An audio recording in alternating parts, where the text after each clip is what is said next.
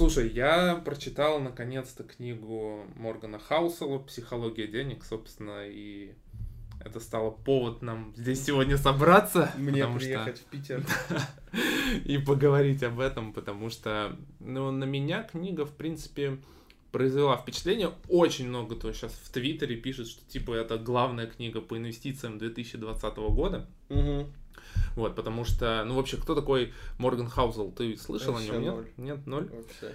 В общем, но он э, это финансовый блогер, который популярен в американской среде. Мне кажется, что он сейчас вообще номер один, М, кто вот просто пишет о- об инвестициях. Даже знаешь, он пишет не об инвестициях, а о вообще как вот о психологии инвестирования. Ну, сказал. понятно, То есть его да. блог, он не о том, что как там высчитывать денежные потоки какие-нибудь, как выбирать компанию, он вообще не про это. А, Я как раз послушал его подкаст, историю, Ага. такая любопытная, что он э, после университета пошел в какой-то инвестбанк работать, и ему там просто так не понравилось, он так был в шоке от этого, да. И он после этого устроился в такую компанию, это сайт называется Motley Fool, не слышал? Да, нет? конечно, я знаю такое. Вот, где, ну, это, скажем так, это не самый глубокий Да-да-да-да-да. аналитический сайт, где множество статей типа IBM выросла на 10%, почему? Да-да-да. И какие-то вот просто там сводятся новости. И он Вот. туда работать пошел? Да, он туда пошел работать, но они приглашают Типа людей, которые тексты или... А, ну понял. да, ну сайт на чем специализируется, что они все, что происходит в финансовом мире, пишут какие-то короткие заметки, Да, ты да. там можешь найти. Вот. Ну, это не супер глубокая аналитика, а, но он там начал как бы гнуть свою линию, писать Мгм. то, о чем ему интересно. Он сам рассказывал, что типа его задача в неделю было писать одну статью, но он не хотел писать вот там IBM выросла на 10%, А. почему. Ага. И он решил писать несколько в своем стиле. Это какие-то инвестиционные концепции, которые кажутся банальными. Ага. Он их пытается рассказать с интересными примерами, интересным языком. Из-за этого они становятся более понятны широкому кругу людей. Э, И он писал-писал, но потом, э, скажем так, когда его статьи стали популярными, он выделился в отдельный блог, отдельный сайт, там кинем ссылку, да. И когда он уже стал отдельно писать этот блог, вот прям он зашел в аудиторию, он в Твиттере очень хорошо хорошо как э, разошелся, да, потому Да. что, собственно, те примеры, которые там приводятся, они уникальны. И потом, э, потом, когда э, собственно, он стал популярным в, в блоговой среде, ну что надо делать? Надо писать книжку, чтобы остаться да. в истории. И вот Да. из этого вылилась книжка «Психология денег». Как я сказал, там книга, она не имеет общего ничего там с каким-то инвестиционным подходом, в смысле, что выбирать какие-то акции. Она больше про психологию денег. Ну, Мгм. то есть она больше про твое поведение в финансовом мире. И мне кажется, одна из историй, которая вот подчеркивает, почему ты больше должен думать о том, э, как эмоции твои влияют на финансовые какие-то доходы, чем на какие-то знания, связанные с выбором отдельных Ну акций. да.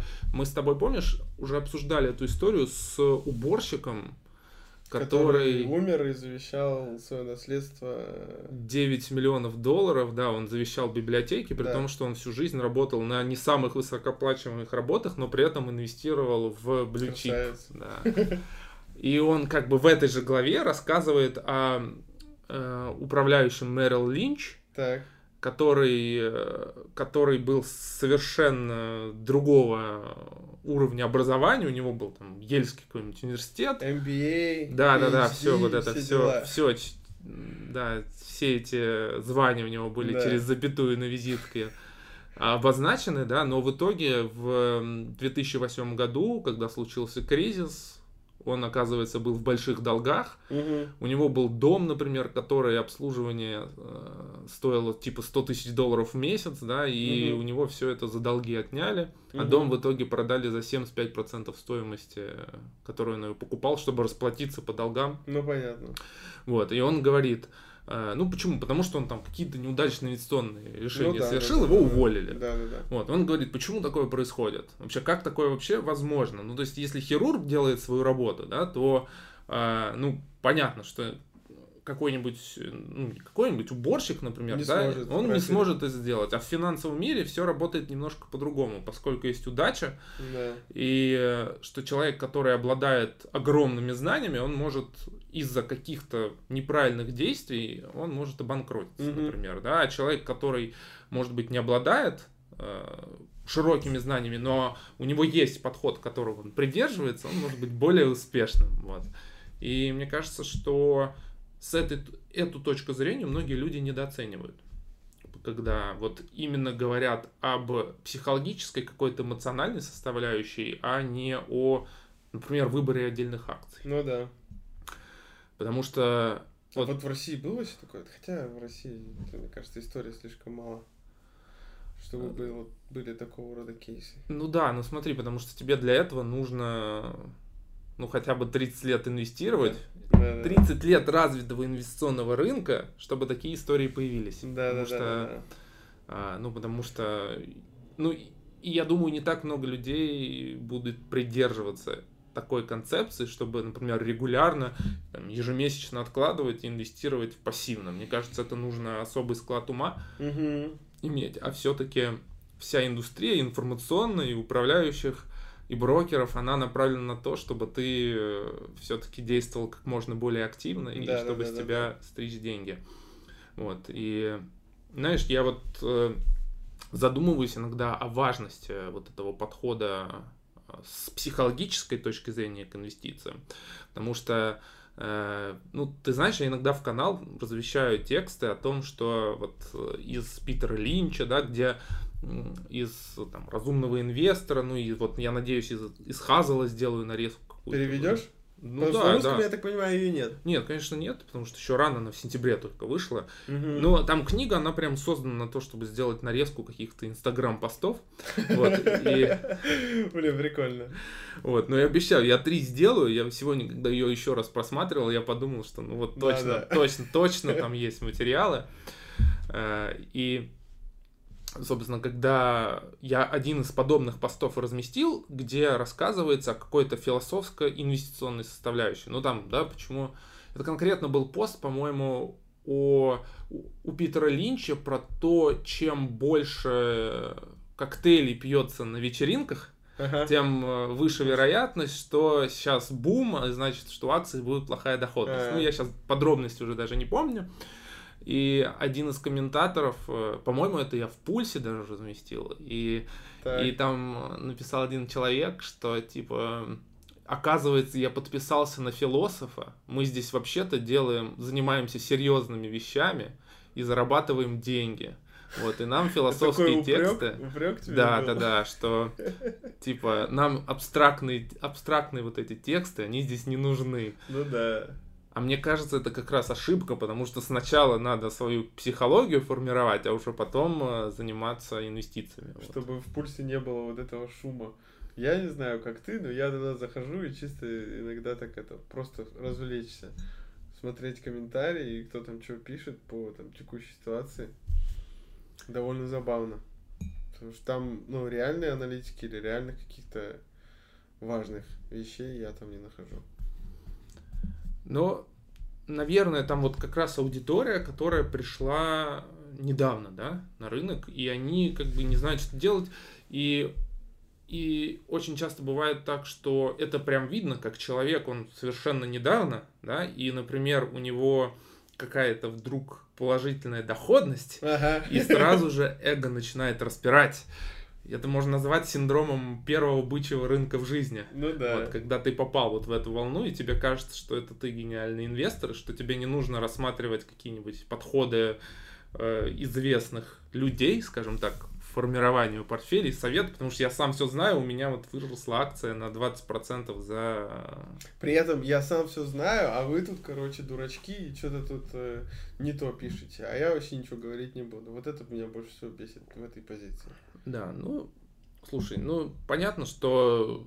э, вот смотри, в принципе, когда мы инвестируем на основе каких-то своих знаний, на самом деле у нас от вот всего знания, ну какая доля, да, там одна сотая, тысячная, миллионная процент, Ну да? да. Да. У кого-то больше, у кого-то меньше. Даже люди, которые очень много знают на рынке, я думаю, что они не владеют и процентом информации, о которой, на основе которой нужно действовать, Мгм. да, можно действовать. Вот, соответственно, мы всегда действуем на основе какой-то неполной информации. И когда человек э, начинает думать, что на самом деле он знает 90 Всё. или 100% о рынке, это приводит к, ну, к плачевным результатам, потому что, э, потому что ты начинаешь думать, ты становишься слишком уверенным в себе и начинаешь рисковать. Кстати, вот отлично. Так. Одна из историй, которая есть в этой книге, Так. но это достаточно известная история. Ты знаешь, кто такой Джесси Ливермор? Нет. Не слышал? Нет. Есть книга «Воспоминания биржевого спекулянта». Считается, что это книга, которая вот, э, ну как, вот «Атлант расправил плечи» — это Библия для предпринимателя, да? Так. А «Воспоминания биржевого спекулянта» — это Библия Трейдера. трейдера. Да, Мгм. потому что там рассказывается история вот как раз Джесси Ливермора, очень Мгм. известный э, трейдер был в 20-30-х годах в США. Неплохо. Вот. И э, в 1929 году, когда началась Великая депрессия в США, это был год триумфа Ливермора. Мгм. Потому что он на этом заработал, если не ошибаюсь, там, сравнимое с в текущих деньгах миллиардов долларов, потому что он э, ставил на понижение. Мгм. Да, и он стал звездой. Мгм. Это как те ребята из Big Short. Ну, практически, Только да. во времена да. депрессии. И, и как ты думаешь, привело ли это в итоге его к успеху в жизни?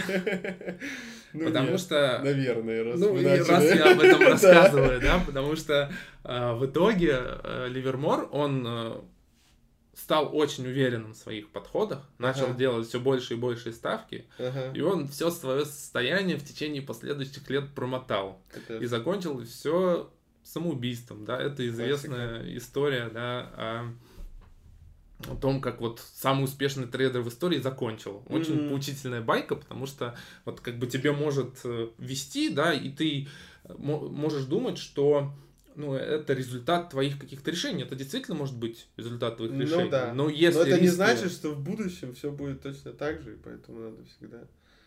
Да, если риски на самом деле велики, и ты их не хочешь принимать, да, не, хо- не хочешь видеть, что они есть, ты Мгм. в итоге закончишь плачевно.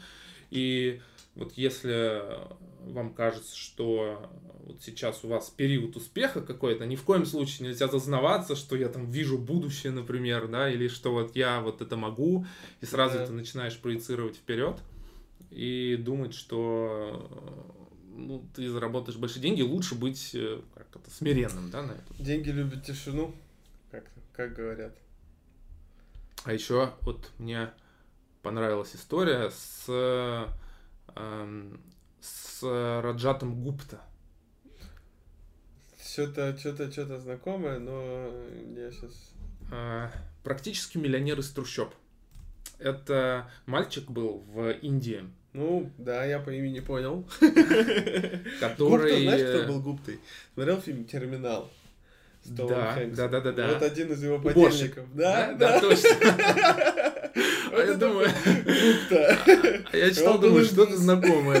Ну вот, видишь, откуда ты помнишь. А, Так. Ну, наш? Гупта э, добился больших высо- высот, чем просто уборщиком в терминале. Вот. Он был сиротой в Индии и был усыновлен э, в США американской семьей. Воспитан, получил хорошее образование, Ага. э, начал карьеру успешно и дорос вообще до руководителя McKinsey, кон- консалтинговой компании. Представляешь, какая история? хорошо. Кажется, тебя закончили снимать, да? Да. Ну ладно, не страшно. Не страшно, у нас есть еще две камеры. Вот. И, э, и казалось бы, человек добился всего, да? То есть он пришел консультантом, консультантом, потом стал управля- ассошиейтом, Да, потом, да, да, провел весь партнером. карьерный путь и Отлично. добился, дошел до вершины. Это была моя мечта, наверное, году, наверное, в 14 Вот он дошел до конца, да, и он, эм, он сидел в советах директоров множества компаний, там и в том числе Goldman Sachs, уже, который часто э, фигурирует в нашем Да, подкасте. да, да. Вот. И в 2008 году его состояние оценивалось э, в, ну, в сотни миллионов долларов. Ну, то есть это человек, у которого было все. Ну да. И в 2008 году случился кризис. Вот. И, ну, если у нас э, из Мэрил Линч товарищ прославился тем, что все потерял, этот на кризисе хотел заработать. Он сидел в совете директоров Goldman Sachs, когда обсуждалась э, э, сделка, когда Уоррен Баффет покупал Goldman Sachs, ну, чтобы спасти его от разорения. Мгм. И он об этом знал. Мгм. Он позвонил своему трейдеру, э, знакомому, и тот купил акции Goldman Sachs до объявления об официальной Мгм. сделке. Так это так нельзя делать. Так нельзя делать. Он не И CFA, да? Не исключаю, что у него было Так нет, невзирая на CFA, так в принципе же нельзя делать. Нет, вообще нельзя делать, да. Вот. И как потом э, показало расследование комиссии по ценным бумагам, они заработали 17 миллионов долларов, но это было немножечко незаконно. И Раджат Гупта, помимо всех штрафов, отправился в тюрьму за инсайдерскую торговлю. Я не знаю, на что этот человек рассчитывал. Может быть, конечно, там какие-то были более хитрые схемы. Но ты представляешь, что заставляет человека, у которого есть Да, сотни миллионов долларов, а, Ну, может, заниматься таким? он, может, он думал, что там ретерн будет больше, больше 17 миллионов. Может Может, быть, ну смотри, ну из-за 100 этого. миллионов долларов, по идее, ты вообще можешь все закончить Да. и просто жить до конца жизни. Зачем человеку, у которого уже есть богатство, вот идет на такие риски? Не знаю. И там есть история еще Берни Медофа, который тоже у нас э, занимался пирамидами Понци в 90-е Мгм, годы в США. мгм, мгм. А, тоже рассказывается его история. Извини, пожалуйста, что я тебя перебью. В Talking to Strangers во второй главе Renaissance Technologies и этот Медов. Помнишь? Э, нет, и что там? Ну, я сейчас не помню конкретно, Нет? сейчас уже, я уже, да, я уже... Но я помню, что... Я думаю, откуда я помню? Ага, вот, это в Медофе было. Это, это, то есть, было в Talking to Strangers во второй главе. Я тебе серьезно говорю. Там и про Симмонса, про Renaissance Technologies. По-моему, э, на него вышло э, там ФБР, и они не могли доказать, что он занимается понзи-схемой. Не могли никак доказать. Он говорил, что это все чуйка, это моя чуйка, короче, я типа такой э, опытный там и туда-сюда. И они пришли к Renaissance Technologies, типа спрашивают, что это такое? Что за это? Что, что он делает? Он говорит, «Я- мы не знаем, да мы и сами не знаем, что у нас творится, потому что у нас все делается, короче, компьютером. Вот. Может, у него такая же схема. Вот какая-то такая там история. Честно была. говоря, не помню, за что в итоге его посадили. Так, Вот честно, я забыл. Но а, у него был другой бизнес, ага. который связан был с маркетмейкингом каким-то, но абсолютно легальным. Угу. И он там зарабатывал тоже очень приличные деньги. Понятно. Вот. И вот вопрос, почему люди, которые ну, вот, зарабатывают большие деньги, успешный бизнес у них есть, почему они дополнительно идут на риски, которые часто нелегальные, чтобы заработать. Ну, я не знаю, вот, вот этот Гупта вряд ли же не подозревал о том, что то, что он собирается сделать, это нелегально. Тем более в США. В России я еще представляю, то, что это может как-то там спуститься на тормозах. Но в США же там куча кейсов за то, что там за всякие финансовые аферы очень много же людей посадили. Поэтому я вообще не знаю. Ну Что- вот чисто что? психологически, что заставляет? Ну, представь, да, вот Жадность. мысленный опыт, да, откуда она идет? Ты вообще поднялся из ниоткуда. Жадность. э, Ну вот как э, Морган Хаусел сам говорит, что очень сильно влияет э, социальное сравнение, то есть сравнение себя с другими богатыми людьми. Ну, то есть ты, имея много денег, ты не чувствуешь себя богатым, потому что есть люди, у которых Ещё тоже есть богатство или больше есть, и у них еще больше показательного потребления есть, ага. и ты не чувствуешь из-за этого себя богатым. Даже если у тебя есть, ты должен это как бы доказывать Ну, новыми да. покупками. Поэтому, если у тебя даже есть сотни миллионов долларов, ты не чувствуешь себя таким. И глава называется э, как Never Enough, по-моему. Ну, типа, никогда недостаточно. Да. А он говорит, что даже вот э, э, если вы заработали деньги, ну, понятно, да, на узкую аудиторию, что вам должно быть этого достаточно. И даже не обязательно у вас там десятки миллионов. Если просто ты достиг какого-то вот уровня, Мгм. то вовсе не обязательно идти на вот какие-то дополнительные риски. Спаси- спроси себя, почему ты на них идешь. Ну Потому да. что ты идешь, чтобы увеличить свое показательное потребление, или тебе действительно нужны эти деньги, да? И если нет, то зачем идти на эти риски? При этом, ну вот я еще раз повторю, мне кажется, он, наверное, ожидал, что там будет миллиардная доходность у него сделки. Потому что 17 миллионов же, в принципе, немного, если у него и так. Э, Если, да, у него всего... Причем там на двоих, миллионов, там еще надо было с трейдером поделиться. У него сотни миллионов, и ради 17 он типа заморачивается. Ну что за... А, Ну да, ну, в общем, мне кажется, что это показательно, что вот э, знать, сколько тебе на самом деле нужно. Ну, смотри, это, конечно, так. Это, это немножко из серии движения FIRE. Ты слышал о таком Конечно. движении, да? Это про- Financial Independence, Retire Early, да? А, ну, то есть, это движение, которое высказывает, что, что зачем тебе вообще на что-то тратить деньги, ты все сберегай, инвестируй, Да, чтобы в- ну, при этом введи вот минимальный какой-то уровень расходов, да. чтобы тебе в 35 лет уже Всё, хватило до конца жизни, пусть даже с небольшой суммой, но зато ты будешь жить независимо от системы. Да. Ну, а в целом, как ты относишься вот к идее, что мы сегодня экономим на всем-всем-всем, чтобы потом вот выйти в 35 лет и ничего не делать, например? Ведь же там... Но это так не получается. Я вообще, я вообще только за. Вот реально. А я ты знаешь, есть думаю, движение что бариста fire. Знаешь, Нет. Это типа в Америке же дорог- дорогая медицинская страховка. Очень, да. А если ты работаешь на полставки в Starbucks, то, Серьезно, они делают... то там есть медицинская страховка, есть бариста fire, но это типа вариант, когда Ага. ты, ну как, уволился, но на пор- полставки Ставки. остаешься в Старбаксе, Да. чтобы иметь эту дорогую Да, да, страховку. да, да, да. Вот, это бариста fire. Блин, вот. круто. То есть офигенно. различные есть ответвления. Офигенно. Я вообще только за. Я реально искренне думаю, что там мы вообще все заслуживаем отдыха каждый день и пиноколады каждый день. Я имею в виду все в мире. Потому что, в принципе, все уже там произведено. Ну ладно. Я про то, что так не получится. Так никогда не будет, что ты там остановишься. Потому что ты такого уровня, такого богатства, которое приносит э, пассивный доход на определенный уровень каждый месяц до конца жизни, достигнут не все люди. И зачастую эти люди, они типа highly industrious, они продуктивные, они типа чем-то отличаются, они в принципе не смогут сидеть дальше. Они выйдут вот на этот э, условный минимум в месяц, который они будут иметь, а дальше они просто займутся своей деятельностью. Ну, что Да, они ну, дальше то есть будут. ты- И они фи- физически Мгм. не выйдут на пенсию. Вот я возьми Билла Гейтс, да, ему уже там, сколько ему лет, там, 70 с чем-то или 80, я уже не знаю, до сих пор же делает свои эти санузлы, которые перерабатывают все. Ну, он сейчас с фондом своим занялся, Ну, да, то я есть в частности. То есть благотворительностью. из этого фонда они этим занимаются. Ну, ты Вот. подводишь к тому, что вот Fire как финальная концепция сидеть ничего не делать, она, в принципе, человеку, наверное, не подходит, да? То есть обязательно надо... Она, ну, мне кажется, не будет. Мгм. Ну, то есть вот это даже Universal Basic Income это то же самое. Вот реально.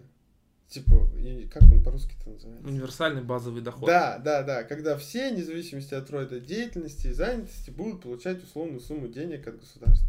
Ну, Вот если все оформят себе Fire вот этот, да, и, и накопят сколько-то, это в каком-то смысле Universal. Basic Income да, будет, но да? это как бы кармически правильный путь к этому, когда ты заработаешь сам, и твои, твое богатство будет тебя кормить, а не то, что тебе откуда-то тебе будут подавать. И вот именно из-за того, что вот этот путь пройдут не все, очевидно, вот реально факт, не все, но оно как бы говорит о том, что, в принципе, эта идея прикольная. Да, но опять же, наверное, когда ты вот подойдешь к этой точке, то ты правильно сказал, что есть риск, что, во-первых, у тебя может появиться какой-то капитал, и ты с него будешь жить. Например, есть там правило 4%, что надо 4% от него тратить, но существуют риски того, что ты этот капитал промотаешь, потому что ну да, если посмо- построить модели, да, есть определенные, Мгм. да, ну представь, что ты промотал этот капитал 15, про- 15 лет просидев вот на этой Мгм. Fire, и что после этого делать, например, да, то есть э, вот эти риски, они, мне кажется, очень ну, как, не сбалансированы. Нет, конечно, можно больше накопить и еще меньше тратить, Да. вот, но, а, но вопрос в том, а вот на этом Fire чем ты будешь заниматься? Потому что если ты будешь сидеть с пиноколадой и отдыхать, то мне кажется, что это очень сложно для мозга. Я бы так не смог, Я честно. так не смог. Вообще, вообще, в каком-то смысле у меня сейчас Fire. Потому что я работал, работал, да, и я прилично откладывал, и фактически сейчас я делаю проект, да, я, живу, потому что мне очень хочется сделать этот проект. Ну, то есть, и я живу вот на эти деньги. которые вот я Вот. недопотреблял, пытаясь сделать что-то. Вот. Вот я мне вот кажется- к этому и вел. Что в принципе, у ну, в принципе, те люди, которые достигнут вот этого retirement early, то есть не то, что официально, а как бы для себя, они поймут, что да все, мне хватит, мне этого хватит. Они дальше не остановятся все равно. Они дальше будут что-то делать, потому что это типа другой же склад людей. Это уже мы уже входим в психологию, да, там, типа, как там, психотип человека там на пяти штуках там стоит, я там не помню, agreeableness, industrious, еще что-то, еще что-то. И вот именно такие люди, дойдя до вот этого э, безусловного какого-то м, чемоданчика, который на всю жизнь их закроет, они даже после этого продолжат деятельность свою. Зачем делать действия, где есть потенциальный риск, там даже тюрьмы или смерти или еще что-то, вот как этот э, господин Гупта делал. Я вот всегда вспоминаю эту историю в Китае, когда я был в Китае и ходил по этим фабрикам и заводам, я уже, по-моему, рассказывал эту тему. Что я, ну, и там менеджер была такая девчонка прикольная, молодая, младше меня даже. Я спрашиваю, слушай, а у вас в Китае клево, типа, ну, прикольно, реально. Все так развивается офигенно. А что у вас с коррупцией, типа, как? Крадут ваши там чиновники деньги? Строят себе яхты, там, пароходы или еще что-то? И она мне сказала, что в целом, да, то есть коррупция все равно есть. Да, ее боятся, может, возможно, ее поменьше, но из-за того, что там слишком много этих всех чиновников и провинций вообще, в принципе, людей, то масштабы не такие большие. И второе, э, второе это как, как назвать-то? Э, Второй барьер это то, что ну, они не знают особо э, никаких языков. Никто не может уехать там в Италию на, на озеро Ком и купить себе там какой-то дом.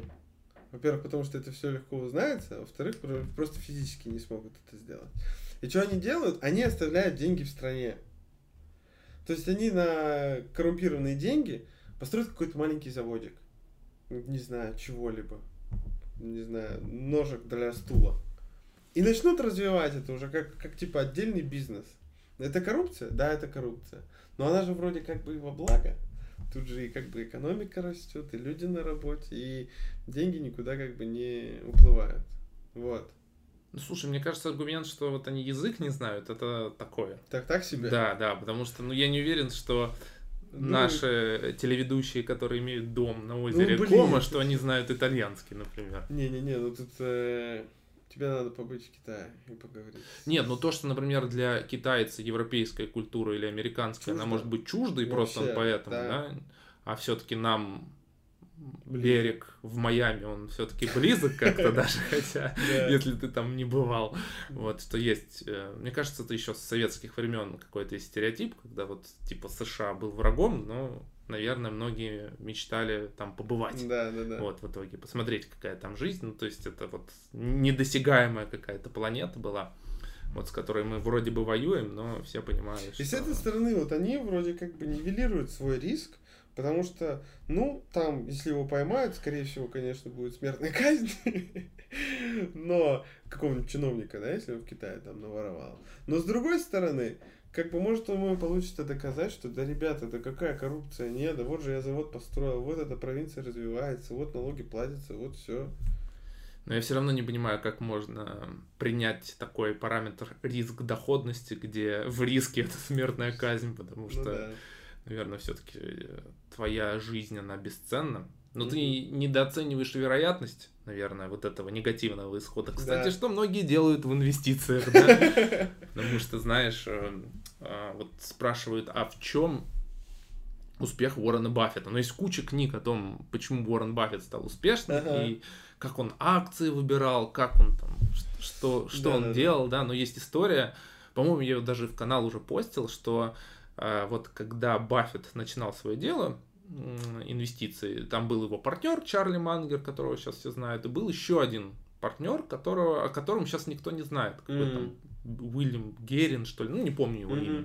Но его сейчас никто не знает. Почему? Потому что, например, э, когда они начинали, этот э, Герин, он хотел э, стать как можно быстрее богатым.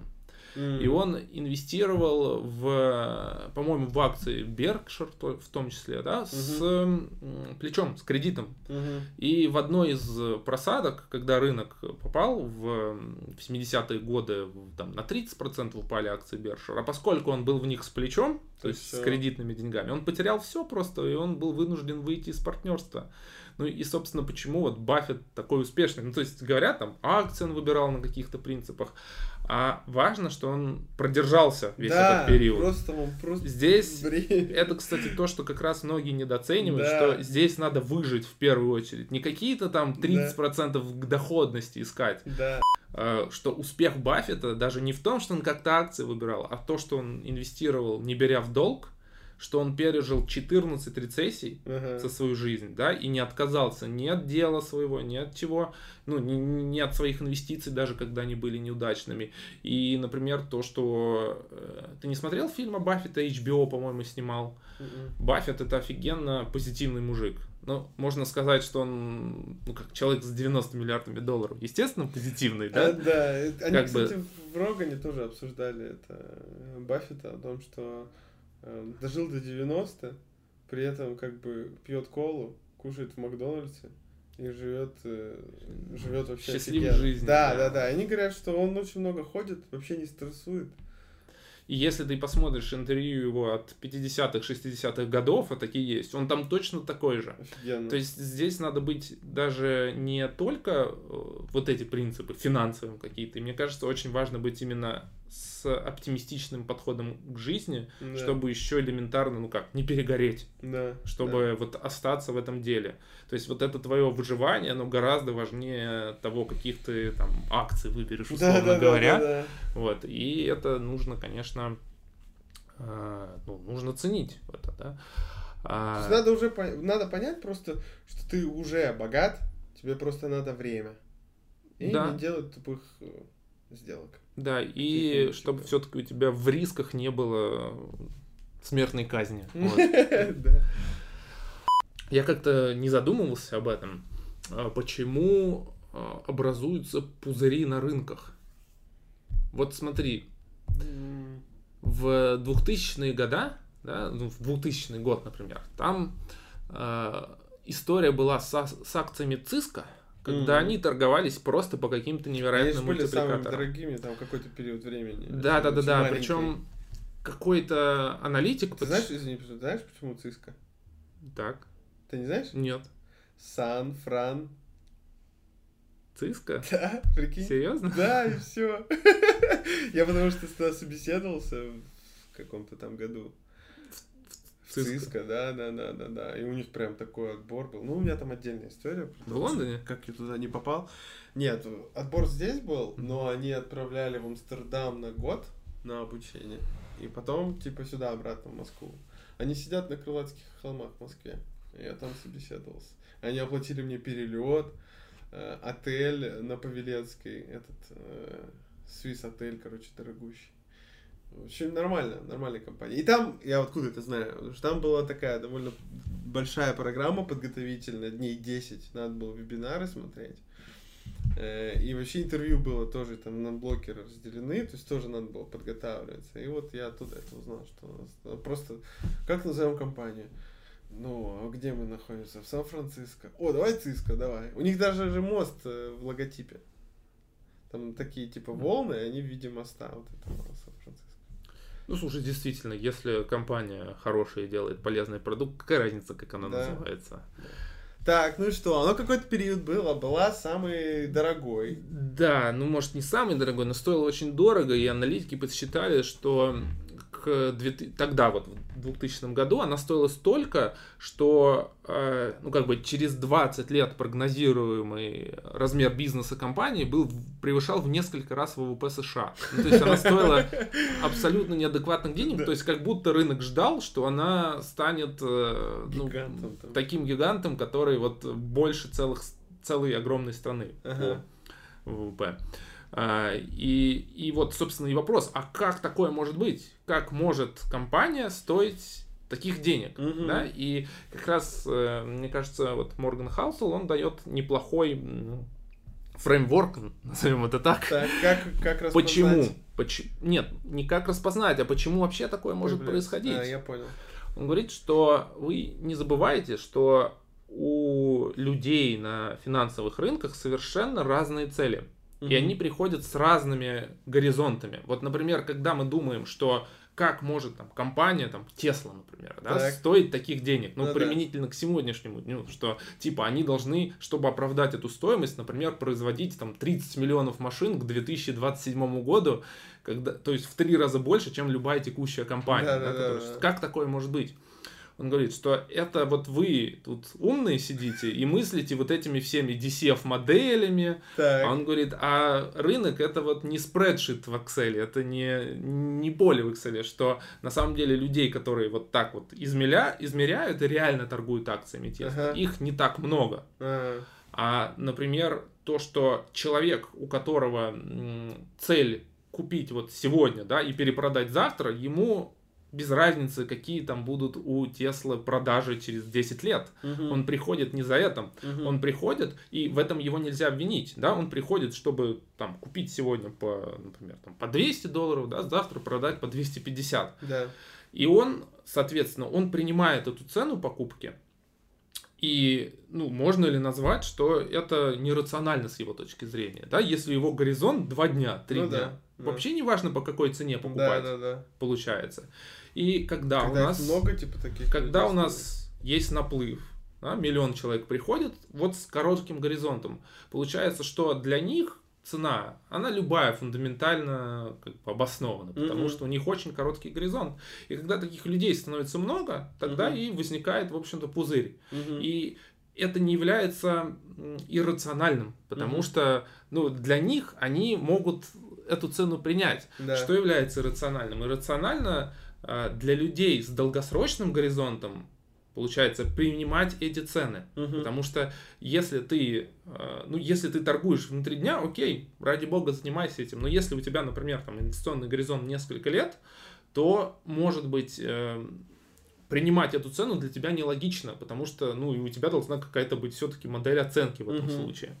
Вот, и он там говорит, например, вот акции Google покупать или нет. Если у тебя горизонт 10 лет, то ты должен слушать, например, э, не тех, кто там торгует да, внутри дня и там на пульсе сидит, например, Да-да-да. да, а ты должен слушать каких-то а, аналитиков, которые рассматривают э, технический сектор вот этот долгосрочно, да, какие тренды есть. Потому что для тебя на самом деле не важно, пойдет она завтра вниз, вверх, ты вот ориентируешься, чтобы сейчас купить и через 10 лет, например, продать, для тебя было недорого.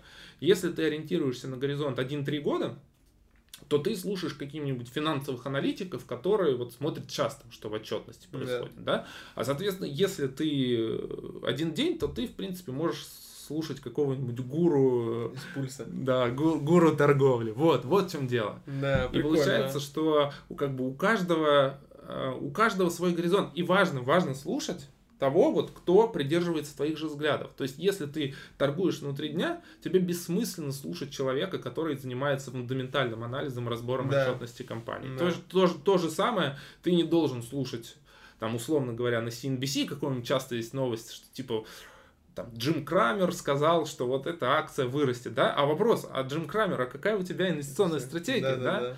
Потому что у меня совершенно может быть другой подход быть. Хороший он или плохой, это уже покажет время. Вот. И это важно различать. И, соответственно, пузыри возникают, когда, во-первых, есть много людей с коротким горизонтом, а во-вторых, когда люди с длинным горизонтом начинают слушать людей с коротким горизонтом, потому что они видят, что акция Тесла, например, начинает расти, и они такие думают, а может это я в чем-то не прав в своих прогнозах, Да, да? да, да, да. А на самом деле цену поднимают люди, у которых другой горизонт. И катастрофа происходит, когда ты начинаешь э, вот вкладываться, просто ориентируясь вот на, На- э- на эту цену, да. И не ориентируясь на какие-то другие показатели. Прикольно. Вот такая концепция. А, а ты читал книгу «Разумный инвестор»? Нет. А, Честно говорю. а вот, э, Ну, Я знаю. кстати, на книгу. Storytel, по-моему, есть «Разумный инвестор». Ну, Вот. я Так что если на обратный путь ты не захочешь слушать инноваторов, то можешь послушать разумного инвестора, хотя не знаю, как ее воспринять можно в... А там много цифр? объяснить. Многовато и много таблиц. Ну смотри, Ну, наверное. она считается культовой, и ты можешь найти прям вот супер фанатов разумного инвестора. Ага. И опять же, вот мысль, которую я подчеркнул из этой книги «Психология денег». Очень с интересной стороны взято. Ну, то есть я об этом, я задумывался, но ну, не так, что вот прям Не осознанно. формулировал Не формулировал, да, здесь сформулировано. Вот э, у этого подхода есть подходы Бенджамина Грэма, да, у него есть много фанатов. Ну, То есть есть много людей, для которых, в принципе, первая книга, когда они хотят изучить инвестиции, это «Разумный инвестор». И там действительно очень много материала такого, ну, то, что мы называли философского. То Так. есть о каких-то общих подходах, которые вот на все, на всю жизнь, да. Ага. Ну, то есть ты через сто лет будешь читать, и это будет актуально.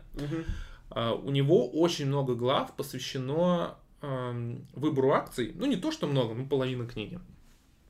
И описанию рынка облигаций, и акций, и эти подходы, которые он писал в 70-х, 60-х, 50-х Так. годах. Некоторые ты читаешь по облигациям, э, ну, ты понимаешь, что, ну, можно пропустить, потому что, ну, рынок настолько изменился, да, Что уже не что сейчас это просто не актуально. И в облигациях это прям сразу понятно там, потому что он писал это во времена, когда в США были ставки 15%. Естественно, сейчас уже все другое, да, Ну то да. есть, а он как бы делает прогнозы для экономики США, да, какие-то вот того времени. Ну, Ага. то есть это фактически outdated, да, ну, Мгм. как это, вышедшая из времени информация. Да-да-да. Вот, но а некоторые критерии, которые он пользуется для анализа акций, они до сих пор, ну, как бы живут, и многие их э, принимают за должное сейчас. Сейчас их пытаются использовать. Вот, хорошо ли это, это или плохо, вот э, очень четко подмечено, потому что э, у Хаузела, что он говорит, что вот смотрите, последнее издание «Разумного инвестора», по-моему, пятое, оно было в 74-м, по-моему, году, когда Грэм писал. Мгм. И а их было всего пять. И все пять изданий, которые он там с 50-х по 70-е писал, он свою формулу, подход вот к инвестициям, он менял. Ничего Ну, то есть он менял параметры. Ага.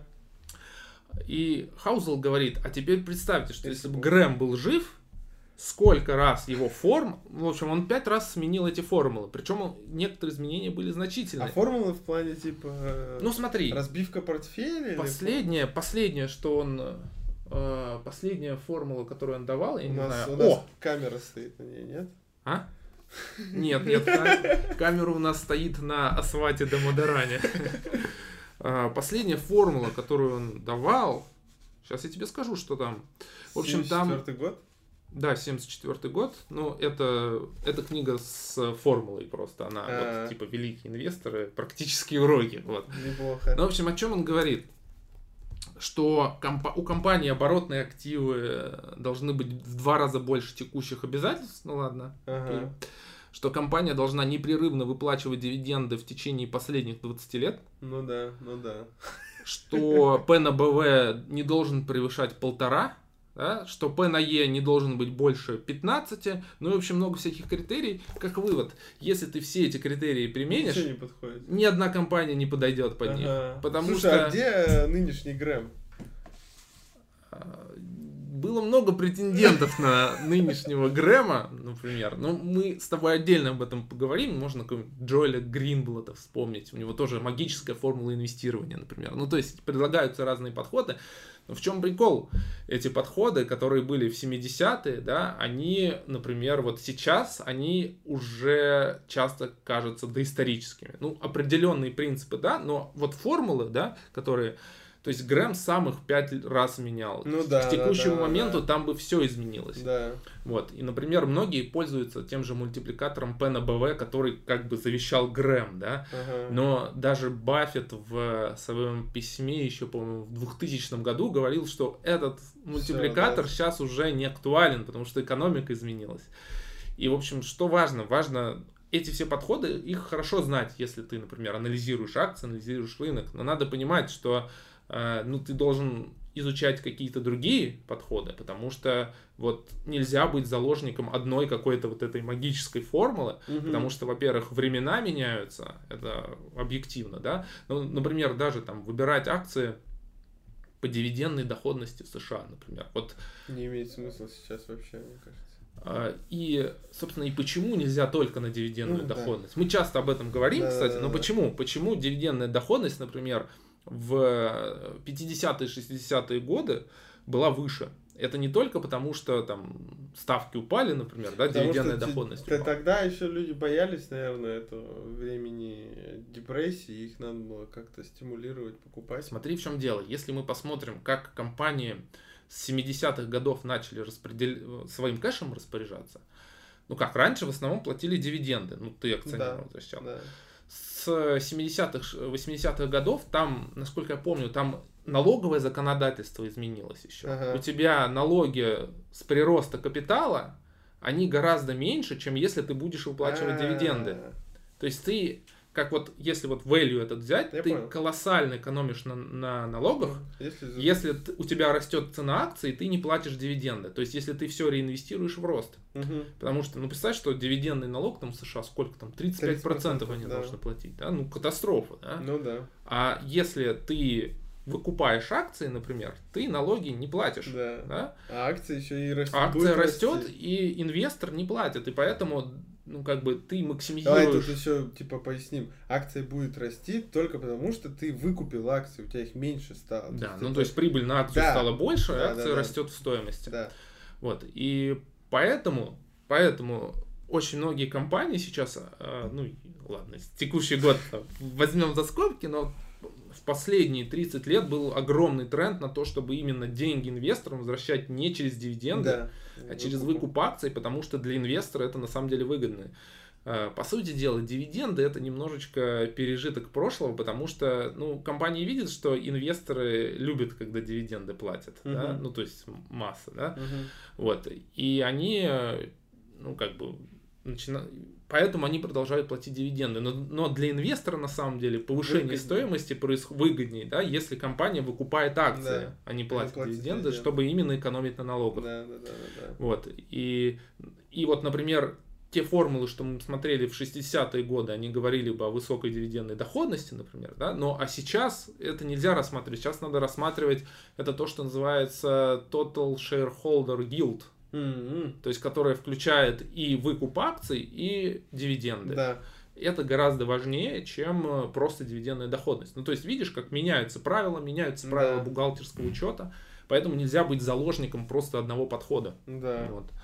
И, ну, это очень важно, да, что, чтобы была какая-то гибкость в мышлении, что, э, что мы понимаем, что у нас там мы должны адаптироваться и как можно больше знаний, да, получать, чтобы быть, а вот этом финансовом рынке, чтобы быть... э, Я с точки зрения, я вот об этом задумываюсь, не в плане инвестиций, а в плане вот просто там жизни, как раньше, например, там рекламу делали, я имею в виду там в газетах, в баннерке. Откуда цифры брали? Сейчас-то я понимаю, что есть метрики рекламы, да, impressions rate, CTR, короче, сколько стоит один клик. Я, в принципе, понимаю, сколько я могу потенциально иметь продаж с такого же объема бюджета рекламы. Как раньше это делалось, я вообще не представляю. Просто и вот для по телеку мне тоже непонятно, как стоит, как основывается цена э, рекламы по телеку. Вообще непонятно. Да, я понимаю, что у них есть какая-то там фокус-группа, которую они там оценивают, тысячу человек умножают там на 100 тысяч, вроде как бы это у них правда получается, но э, что-то слабо верится. Просто сейчас, когда, да, сейчас же к блогеру, когда если придешь, хочу у тебя рекламу купить, да, то надо сразу требовать, показывай мне свою разбивку аудитории, сколько из них там активных, э, возраст какой, как они кликают, какие переходы и так далее. У тебя все есть. Ты реально можешь прям оценить и понять, сколько тебя может э, продаж с этой рекламы пройти.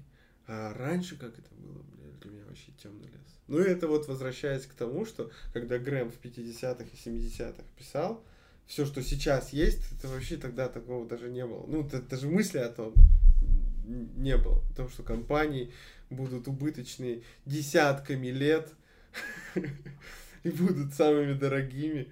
Ну, то есть... да. Ну, мне кажется, что как раз последние десятилетия оно показало, что подходы на самом деле надо иногда пересматривать Да, и корректировать и искать где- новые стратегии. Где Грэм нынешний? Интересно. Но мне кажется, вот мне кажется, я даже сам ответил на свой вопрос в голове, что будущий, точнее, нынешний Грэм, он, типа, мне кажется, в головах у предпринимателей, которые делают клевые инвестиционные решения, как вот Безос со своим Amazon Web Services. Ну, ты имеешь в виду инвесторы в смысле, как вот в именно не те, которые покупают ценные бумаги, а да. принимают решение да. глобальное распределение да. капитала и не обязательно в рамках фондового да. рынка. Да. Кстати, наша с тобой давняя идея, похоже, реализовывается. Выхода какой? Килианом Мбаппе на IPO. А, серьезно? Э, ну, не с Килианом Мбаппе. Вышла фирма, которая в Корее есть группа популярная. А, BTC. BTC. Конечно, Они да. вышли на IPO, насколько я понимаю. А, ну да, это их продюсерский центр. Да? Да, Ты, да, ты да, да. читал это, кстати? Нет, Я, я, читал, к сожалению, не ты- почитал. Ну, кто-то скинул Это у нас в чате, да, В была чате статья, я не почитал. А, я тебе так скажу, я, в четверг или в среду я пришел домой, и мне еще когда шел, пришло уведомление, что вышел новый фильм э, на Netflix, который мне потенциально понравится. Называется он Blackpink. Ты знаешь, что такое Blackpink? Я не знаю, но я видел в топ-10 трендов в России. Я его посмотрел. Так, Ты не знаешь, что такое Blackpink, да? Это их э, какой-то лейбл этого BTC, нет? Нет, это корейская girl-группа, такая же кей-поп, как и BTC. То есть, Мгм. грубо говоря, это, ну, не конкуренты, а вот Ну, же- женская... женская группа да. BTC. Мгм. Да, и про них вышел, значит, э, фильм на Netflix, который я посмотрел, который, короче, супер крутой, как они там за это взялись, это вообще. Вот. И... Ну и чего? Значит, значит, продюсерский центр BTC вышел на IPO. Просто вот этот Blackpink, он же тоже абы откуда это не взялся. Это тоже продюсерский центр, который растил этих девочек с, там, по-моему, 15 лет, что-то такое, или 16. То есть они 7 лет просто работали. Они делали звезд из них. Прям реально делали. То есть учили танцевать, учили петь, ставить голос, как там работать на аудитории, вот это все. И, значит, э, Современный Бенджамин Грэм будет вынужден анализировать подобные случаи, чтобы изобрести новую формулу отбора акций.